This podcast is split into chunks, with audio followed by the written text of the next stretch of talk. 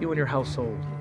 Right? All who believe in this household will be saved. Now, it, it is fascinating that if you go on to the next verse, the next several verses, which are often skipped in gospel presentations, is that it says, And Paul took them into the house and entered into the house and explained the way of the Lord to them.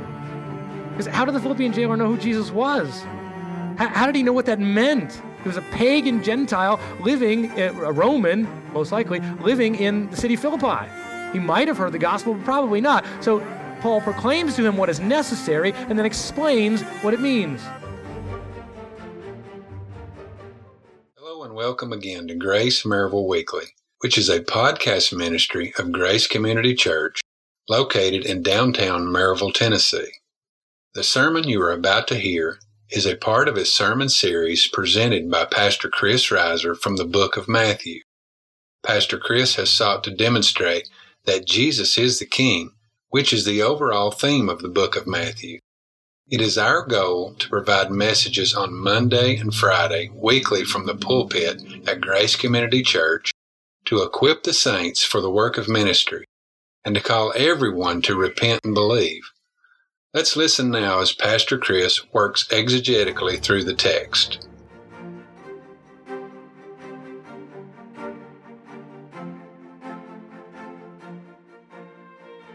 Kingdom must be entered. Eh, by the way, just to remind you of how radical that was to the Jews, remember? We might think, as Americans or as those born into a Christian family, that we are part of the kingdom, but the Jews thought that a thousand times more strongly than we ever will. We are God's ethnic people. We have the Old Testament. God led us around. He brought out a remnant. He brought us back from captivity. He's preserved our nation. We have our temple. We are in the kingdom. If anyone's in, we're in. And they believe that with all of their hearts. In fact, they really believe they were the only ones who were in.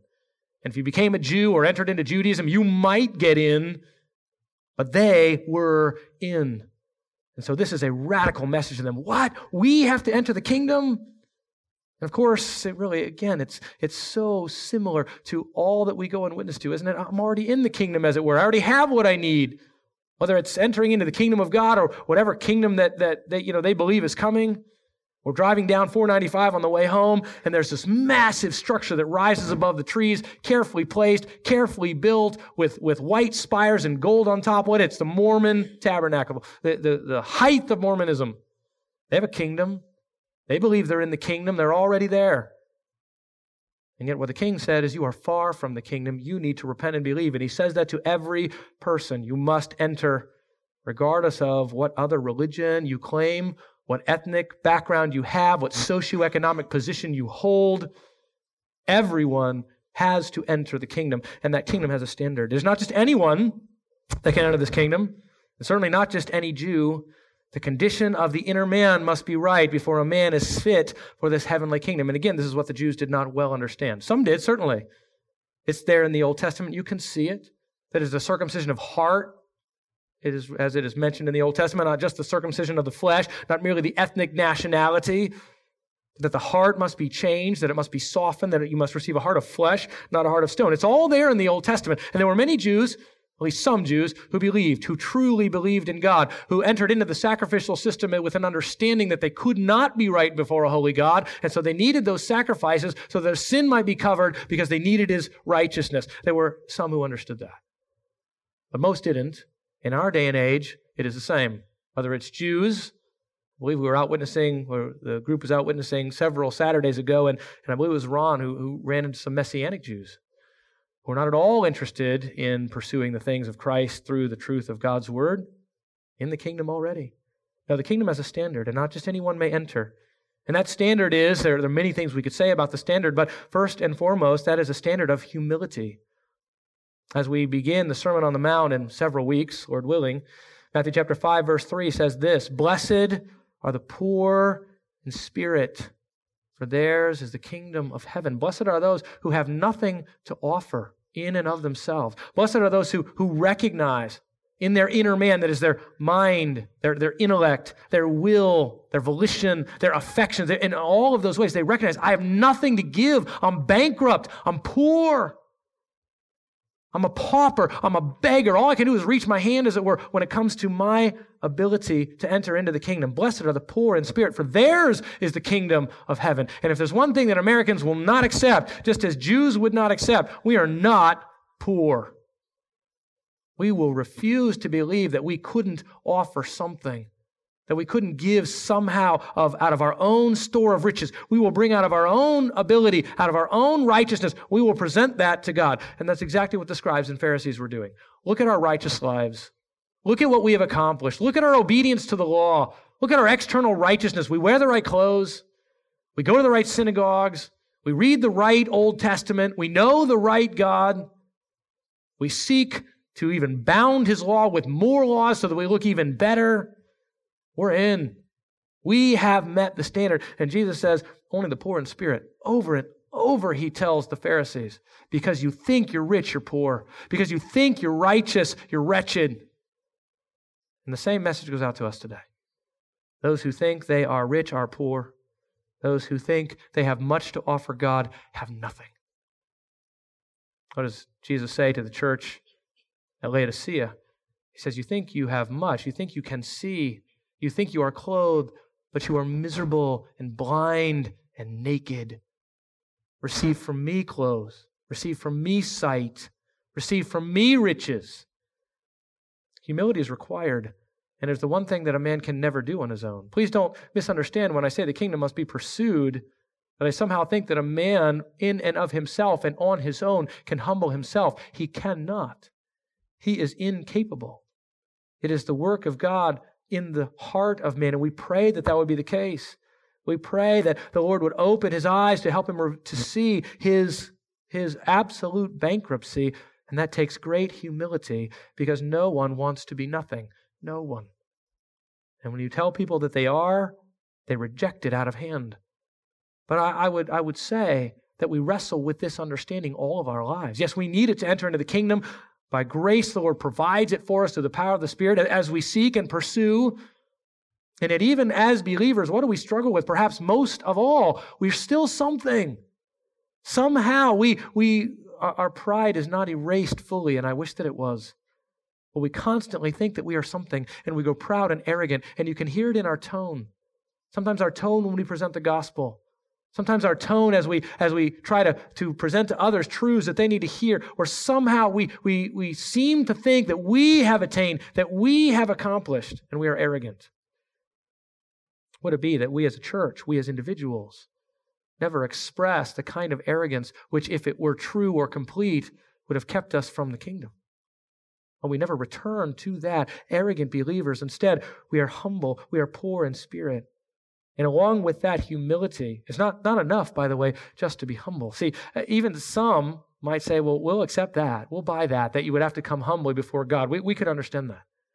But there's another part to that humility, and that is that you must have perfect righteousness. Not only humility, not only a recognition of your bankruptcy and the fact that you are, are tainted with sin in every part, that you are deserving of eternal hell, that you are in desperate need of the work of God in your heart, but you must come into this kingdom with perfect righteousness. It's the only way in. So as you stand before the gates, if you were to enter into the kingdom, the first thing that you would be asked is, Are you perfect? Are you, do you have a standard of righteousness that equals the state of an eternal, infinite, and holy God. And everyone who says no, regardless, or if they say yes and they don't have it, regardless of what they say they possess, if it isn't perfect righteousness, they will be rejected. There's absolutely no chance, not one in a million, in, in an infinite number. There's not one chance that you would possibly enter in without perfect righteousness because God Himself is perfect. And He is completely just. And he cannot violate his own character and nature. And his kingdom cannot have anyone in it who is not perfect. This is his standard. And anything less would mean that he wasn't God. He would cease to be God at the moment that he let someone into his kingdom who wasn't perfect. And we need to remind people of that. When I go door to door witnessing, and we get to the end of our, our presentation, and, and it always works down through to some, they're clinging, unless they've come to Christ or they come to Christ while we're talking, they're always clinging to something about themselves that is good.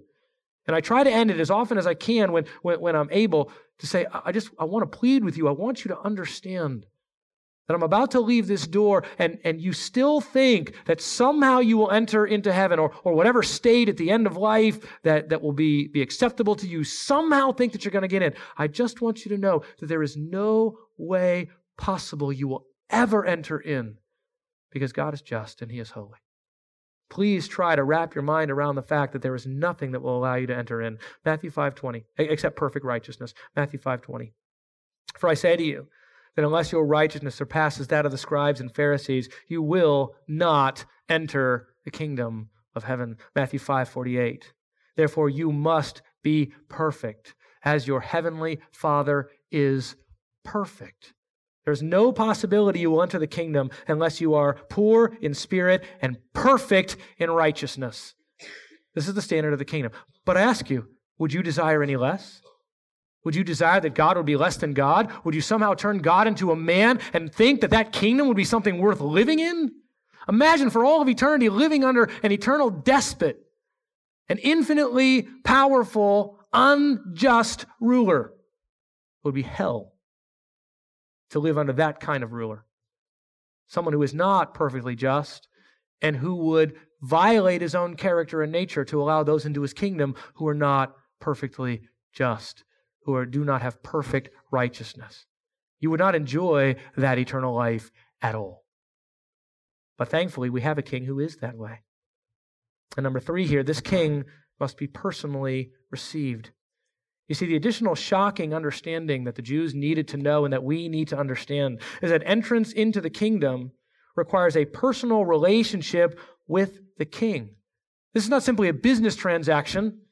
This is not something that's done. You sign a few papers and, and you, you, know, you, get, you get your passport maybe and, and you get your, your immigration papers and you say, the, say a pledge and you enter into citizenship, knowing nothing really of the king himself, the king not really knowing you much at all. And by the way, that's what removes any hope that you could somehow slip in unnoticed. And maybe you sign the paperwork and it crosses his desk and he doesn't really notice and pow, he stamps it and you're in, as often happens in our own country. And this happens in many countries around the world. It's not just this one. There's a great chance that coming to America, you might just get in and no one would notice that you weren't actually part of this kingdom. And maybe even noticing, they would just say, hey, it's okay for you to stay. I'm not talking about immigration policy here. That's not for this discussion or anywhere near the pulpit. But I am talking about entrance into the kingdom. And somehow we think that maybe it'll just get rubber stamped. No, you have to have a personal interview with the king. You sit before him as it were. And he says, Have you, will you accept me? Will you receive me as your king and as your Lord, as your master? And will you receive the work that I have done for you as your only hope, your only chance? Will you take all of what is mine and give up all of what is yours? And he asks you this personally and individually as he looks you in the eyes, as it were. He says, I am the king. Bow before me, worship me, honor me, receive my sacrifice on your behalf that I gave to you because I love you. I died for you that you might enter. Don't mistake, says the king. My grace is sufficient for you. It's extended to you, but you must receive me. And anyone who steps out of that interview saying, I will not receive you. I would love for you, king. Imagine this sitting in that interview. I would love for you, king, to give me all of your riches.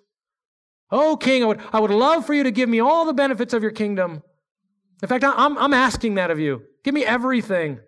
Give me eternal life. Provide me an inheritance. Give me prosperity on this earth. Help my family to be good and my schooling to be excellent and my job to be successful. I want all of that.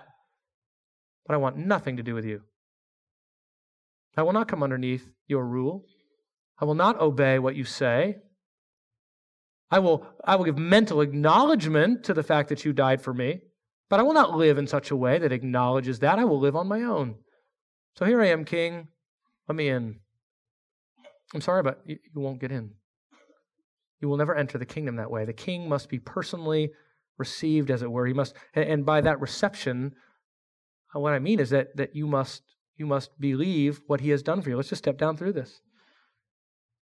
The only way to be rightly related to the King is to change the course of your life into conformity with what he has commanded and who he truly is. The only way to receive the king is to agree with and meet the standard that the king requires in order to have a right relationship with him. You see, you don't receive the king on your own terms. I'll take you if you do this. I'll take you because I want this. You receive the king when he says, Will you bend the knee before me on the basis of who I am? So this involves a belief in his person and work. Really, this is the flip side of the gospel, is it not? In Mark, we record that Jesus came saying, Repent and believe in the gospel. It's essentially the same to say, Repent, for the kingdom of heaven is at hand. The king is here. You must receive the king. The only way to receive the king is to believe in what the king has done. All of that is bound up. You can just say it a variety of different ways. But the for the kingdom of heaven is at hand is the flip side of repent. You've got to enter in. And the only way to enter in is to believe in the person and work of the king. Acts 16 31 when the Philippian jailer cries out, What must I do to be saved? The Apostle Paul and Silas there say, Believe in the Lord Jesus Christ, and you will be saved, you and your household. Right? All who believe in this household will be saved. Now, it, it is fascinating that if you go on to the next verse, the next several verses, which are often skipped in gospel presentations, is that it says, And Paul took them into the house and entered into the house and explained the way of the Lord to them. Because how did the Philippian jailer know who Jesus was? How, how did he know what that meant? He was a pagan Gentile living, a Roman, most likely, living in the city Philippi. He might have heard the gospel, but probably not. So Paul proclaims to him what is necessary and then explains what it means. Just saying the name of Jesus is not sufficient. You must explain his person and work. That is, he is the God man. And this is the greatest point of contention in the gospel uh, against every cult and against every other religion is that Jesus is truly and fully God, fully man and fully God. There can be errors on both sides. And if we were to walk into that Mormon temple, if we were to have stopped there on the way back and, and brought our tracks in, then the primary area of contention would have been this Is Jesus fully God? And we would have had a very short discussion when we said, no, he is fully and completely God, absolutely equal with God himself, not his brother, not the brother of Lucifer, not, not some created being, nothing. God and God alone. And if you don't believe that, you will never enter into the kingdom. Well, our discussion would have been over. You could debate points about spirit babies and about worlds you're going to receive and about, you know, polygamy, worthlessness. Why, why even debate any of that stuff? The issue is this, is Jesus God? And if he isn't God, he didn't save anyone. And if he isn't God, that he cannot be received, he's not the king. And you may go on your merry way believing anything you want. Remember Joshua 25? Choose this day whom you will serve. That is, if you choose to reject God, pick your God, pick your king, because they're all the same, sub kings, not kings at all. He's the God man. John 1 1. I mean, I could quote you verse after verse after verse. All I need is this one. In the beginning was the Word, and the Word was with God, and the Word was God. Period. End of story. End of discussion. Now, I realize that when you talk with people, you, you know, you, you can work with them and talk with them about that. But for believers, for those who trust that the Word of God is the Word of God, there is, you don't need to go any further than that. You know, did Jesus really say he was deity? Did he really claim, did he know he was? Come on. It's already declared in the book of John. He was in the beginning, eternally pre existent. He was with God, that is separate in personality. And he was God, that is part of the Trinity. The Spirit is not mentioned there, but the concept of the Trinity is found full blown, individual personality, complete equality in essence, eternal preexistence, infinite God. Now it says the Word became flesh, then in John 1:14, and dwelt among us, fully God and fully man. For the true believer, there is no question. But if you do not believe this, you're not a believer. If you do not eh, simply, it's not simply accepting it with your mind, it is being absolutely convinced that this is true mind, will, and affections. You believe that He is the God man. You believe, you must believe, in order to receive the King, that He is your propitiatory sacrifice. Actually, propitiatory isn't a word, propitiatory is. Going, why are you using big words like that? Because Scripture does. So write it down. If you can get it, uh, I'll spell it. No, I won't. Just write it down. Why? Because those words are important. They're used in Scripture. I'll prove it to you. Romans chapter 3, verse 24 being justified as a gift by his grace through the redemption which is in Christ Jesus, whom God displayed publicly as a propitiation in his blood through faith. This was to demonstrate his righteousness because in the forbearance of God, he passed over the sins previously committed. There's so much there. Propitiatory sim- simply being this that Christ bore the wrath of God rightly deserved for sin And that if someone, if, if, an infinite and holy God did not bear his own wrath, then there would still be wrath left for sin. There would still be some leftover elements of the wrath of God as hatred of sin that would fall on somebody. But no, Christ bore it all. He took all of the wrath of God against sin for everyone who would ever believe for all of time. He bore all the wrath. He is the propitiation, the wrath bearing sacrifice. It has also the idea of the sacrifice that covers sin, but that's another word we use. We'll, we'll look at that in just a moment. But the primary issue of propitiation is the one who took God's righteous and just anger against sin and drank it fully. That's the full cup of the wrath of God. That's the cup into which Jesus was looking in the Garden of Gethsemane when he says, Take this cup from me. The wrath of God, the righteous, holy hatred of God against the sin of men, and Jesus bore it all for you. That's the king. That's what he did. But if you don't believe that God is angry at sin, if you don't believe that you have sin that God is angry at, then you cannot accept the king. That's repentance. But if you do, then you must believe, if you are to truly be saved, you must believe that he alone bore that wrath. That there's nothing you can add to it, that there's no other God or system that will somehow enhance his sacrifice, only his wrath bearing sacrifice. Next, he is your atoning sacrifice.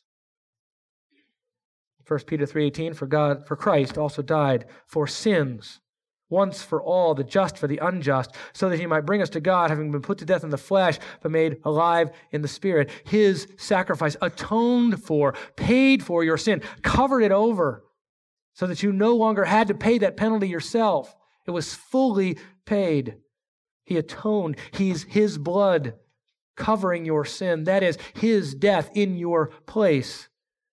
Substitutionary atonement, we call it. That He had to die for you, that He had to step into your place so that His sacrifice would take the place of the one that you couldn't give.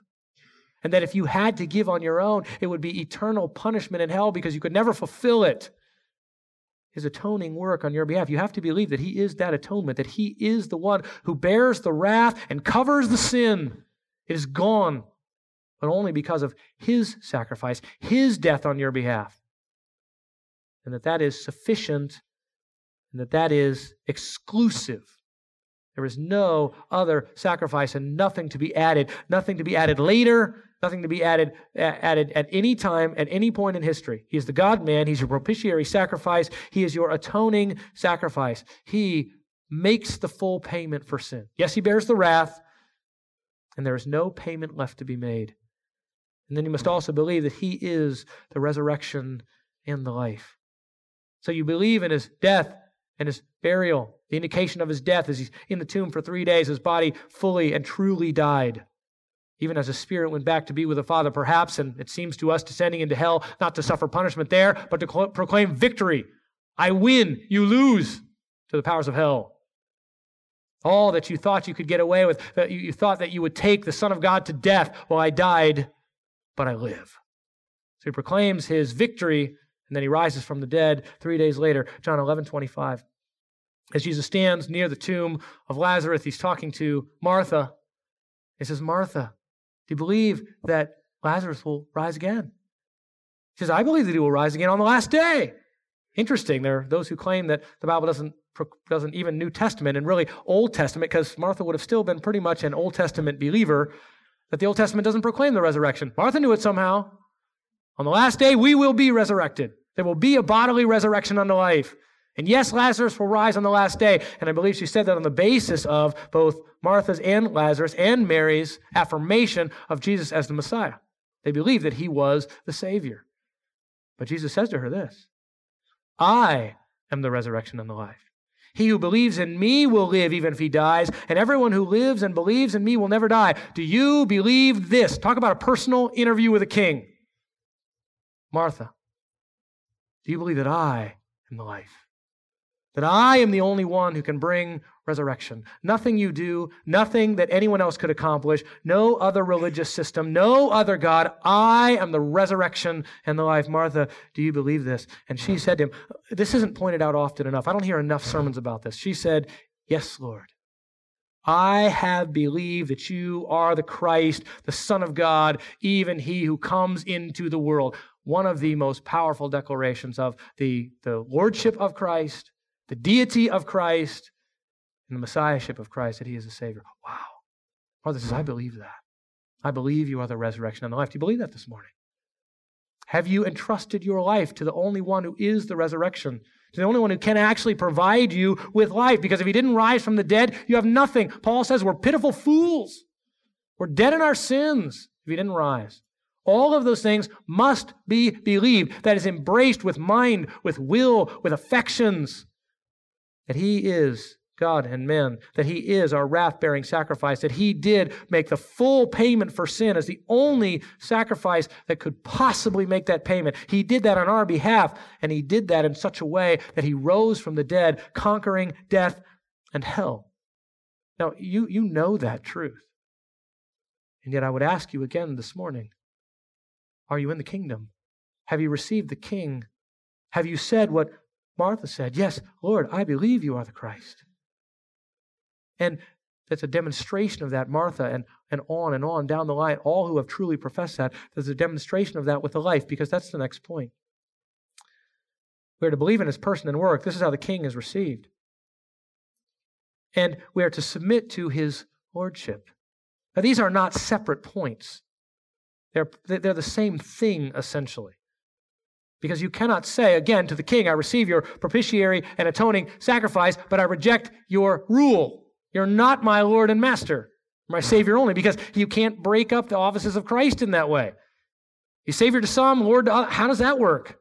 He's Lord and Savior. You accept Him in that way. And the Bible is clear all throughout the presentations of the gospel that we receive Him as our Master and King, the King of Kings and Lord of Lords. And we receive Him understanding that the King was the one who made the proper payment and conquered death. But again, let's be careful here and are sometimes overly reformed presentations of, of, of the gospel. We tend to come down heavy on the side of justice, and we should. Because that is, the, that is the issue, that is the nature of salvation that is most often left out in the presentation of the gospel in our times today. But let us be careful that we do not equally emphasize the gracious, loving nature of the God who made this sacrifice, because Jesus didn't forget to mention this. He starts by saying, Yes, repent, for the kingdom of heaven is at hand. Respond to the king. Receive the king. I'm here. My kingdom's here. Enter in. But he says in Matthew 11, 28, Come to me, all who are weary and heavy laden, and I will give you rest. Take my yoke upon you and learn from me, for I am gentle and humble in heart, and you will find rest for your souls, for my yoke is easy and my burden is light and not presenting salvation as some kind of fix it or, or you know, soothe all to the problems of this life. We sometimes leave out the fact that Jesus did come to relieve us from our trouble, to rescue us from our sinful destruction, to bring us to a place where we find our satisfaction and our rest in Him. And it isn't found in circumstance, we understand that. But when we find Christ, when we come to our Lord and Master, we come as those who are weary and heavy laden, and we are given rest. Now, again, I would say that's essentially the same call as he's already said Come to me, all who are weary and heavy laden. What does that mean? You recognize that you need rest. You recognize that you are weary, that you cannot bear the load of your own sin. He's not just talking about physical tiredness or difficult circumstances.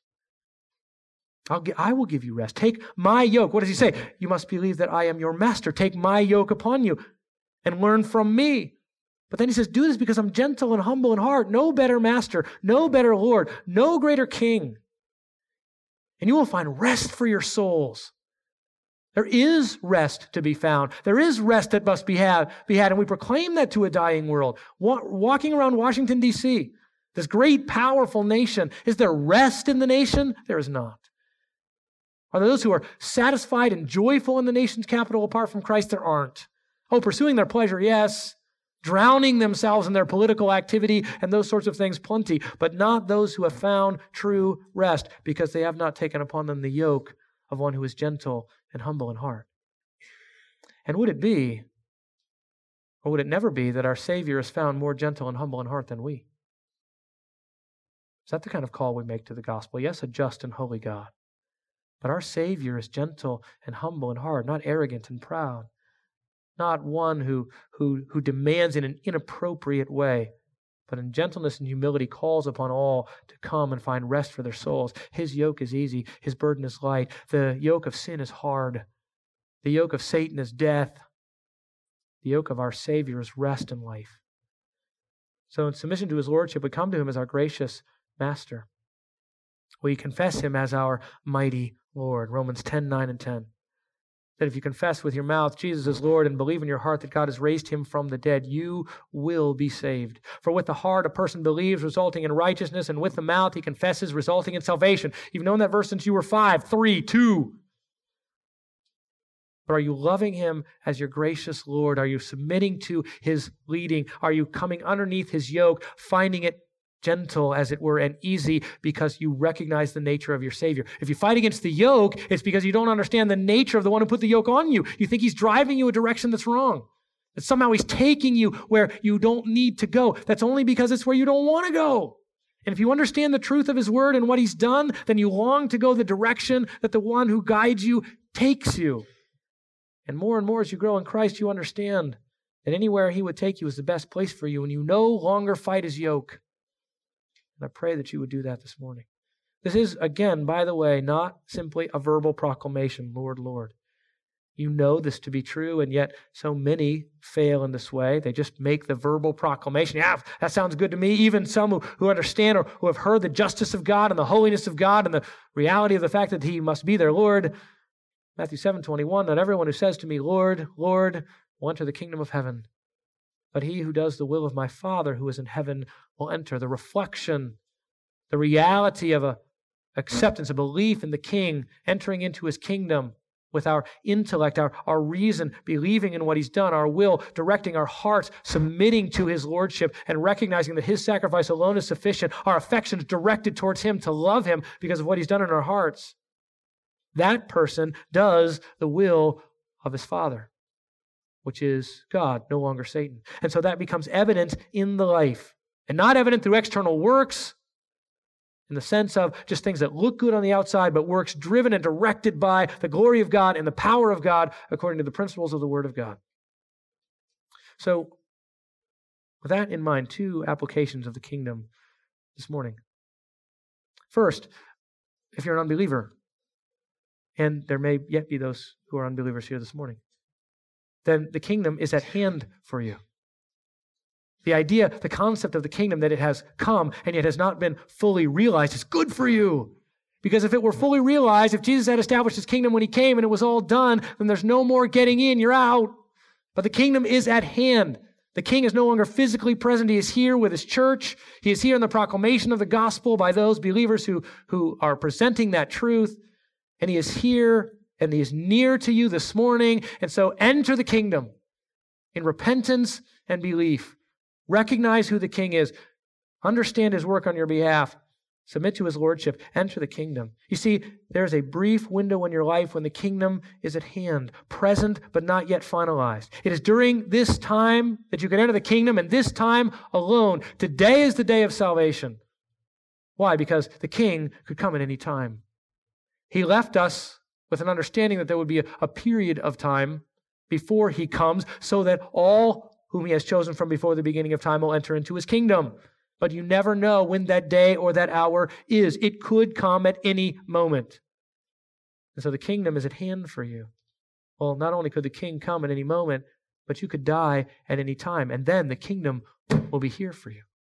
Either the king himself comes to begin or really to finalize his kingdom, or you enter into his presence, or at least at first you enter into punishment and then later in his presence. But when you die, the kingdom is no longer at hand, the kingdom has come. And when he returns for the second time, the kingdom will have come. So now is the time. Repent and believe in the gospel. Believe in the name of the Lord Jesus Christ and you will be saved. That's for unbelievers. But if you're a believer, here's the application of the kingdom to you live like a citizen if that is what you truly are, having received the king, entered into the kingdom, having received the perfect righteousness of Christ on your behalf, that he clothed you with his own perfect, infinite righteousness when you trusted in him, that imputed, we call it, to your account, granted to you though you didn't deserve it, an alien righteousness that is not your own, If you have entered into the kingdom through repentance and faith, then live like that. Colossians 1:12. Giving thanks to the Father who has qualified us to share in the inheritance of the saints in light. For he rescued us from the domain of darkness and transferred us to the kingdom of his beloved Son, in whom we have redemption, the forgiveness of sins. We're in a new kingdom. And as we talked about all week at camp, we reject the vanity of the kingdom in which we live physically.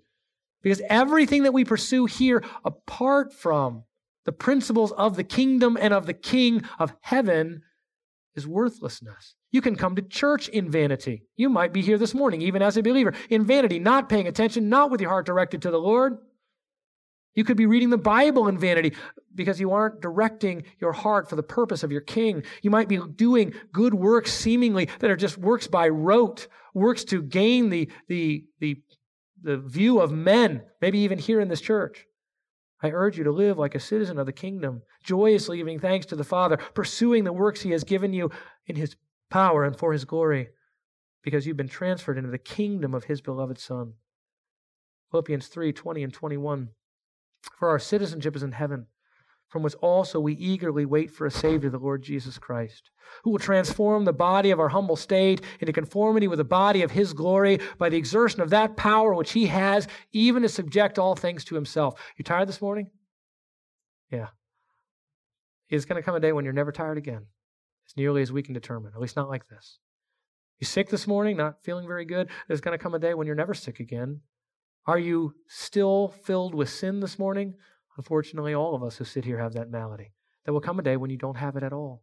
When you receive a new body, then the earthly flesh burned away means no more sin nature, and the perfection that God has worked in you in the new nature will be the only thing there shining out through a new body, which will be able to reflect the glory of God for all of eternity. This is what you have to look forward to as a member, as a citizen of the kingdom. Stop living as though you were of the kingdom of darkness. And in any way that that has still grabbed hold of your life, might you reject that, pursuing the King of Kings and Lord of Lords, and reflecting the nature of the kingdom in which you truly live. Repent, for the kingdom of heaven is at hand. Let's pray. Lord, I thank you for our time together this morning, and thank you for the coming of the King. That you, Lord Jesus, would lay aside the glory of heaven, that you would take upon yourself the likeness of sinful flesh that you would humble yourself to the point of death, even death on a cross. And that then you would be exalted by your Father in eternal life, conquering death, that we might receive the richness of salvation that only you can provide. But I pray that you would help us to live as citizens of your kingdom. For those who have never entered in, that they might enter this morning, pursuing you, violently seeking after you, that they might enter by the narrow gate for those of us who have entered, that we might pursue you with reckless abandon, taking upon ourselves your yoke, joyfully going where you direct. That your kingdom might be advanced in this world and that your light might be, be shining to those who are in darkness. In your precious name, Lord Jesus. Amen.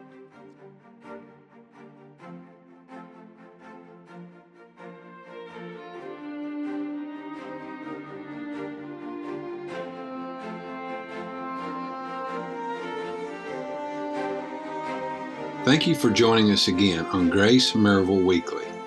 These messages are just a small collection of sermons that have been presented at Grace Community Church in downtown Maryville, Tennessee. If you would like to learn more about Grace Community Church, where Pastor Chris serves as an elder and pastor, please visit us online at gracemaryville.org. Again, that is gracemaryville.org. There, not only will you be able to find out more about the many ministries at Grace, but you will also be able to access a full audio archive of messages not only presented by Pastor Chris, but also messages presented to our women's ministry, youth ministry, and college aged ministries, as well as the Sola and Essentials conferences hosted at Grace.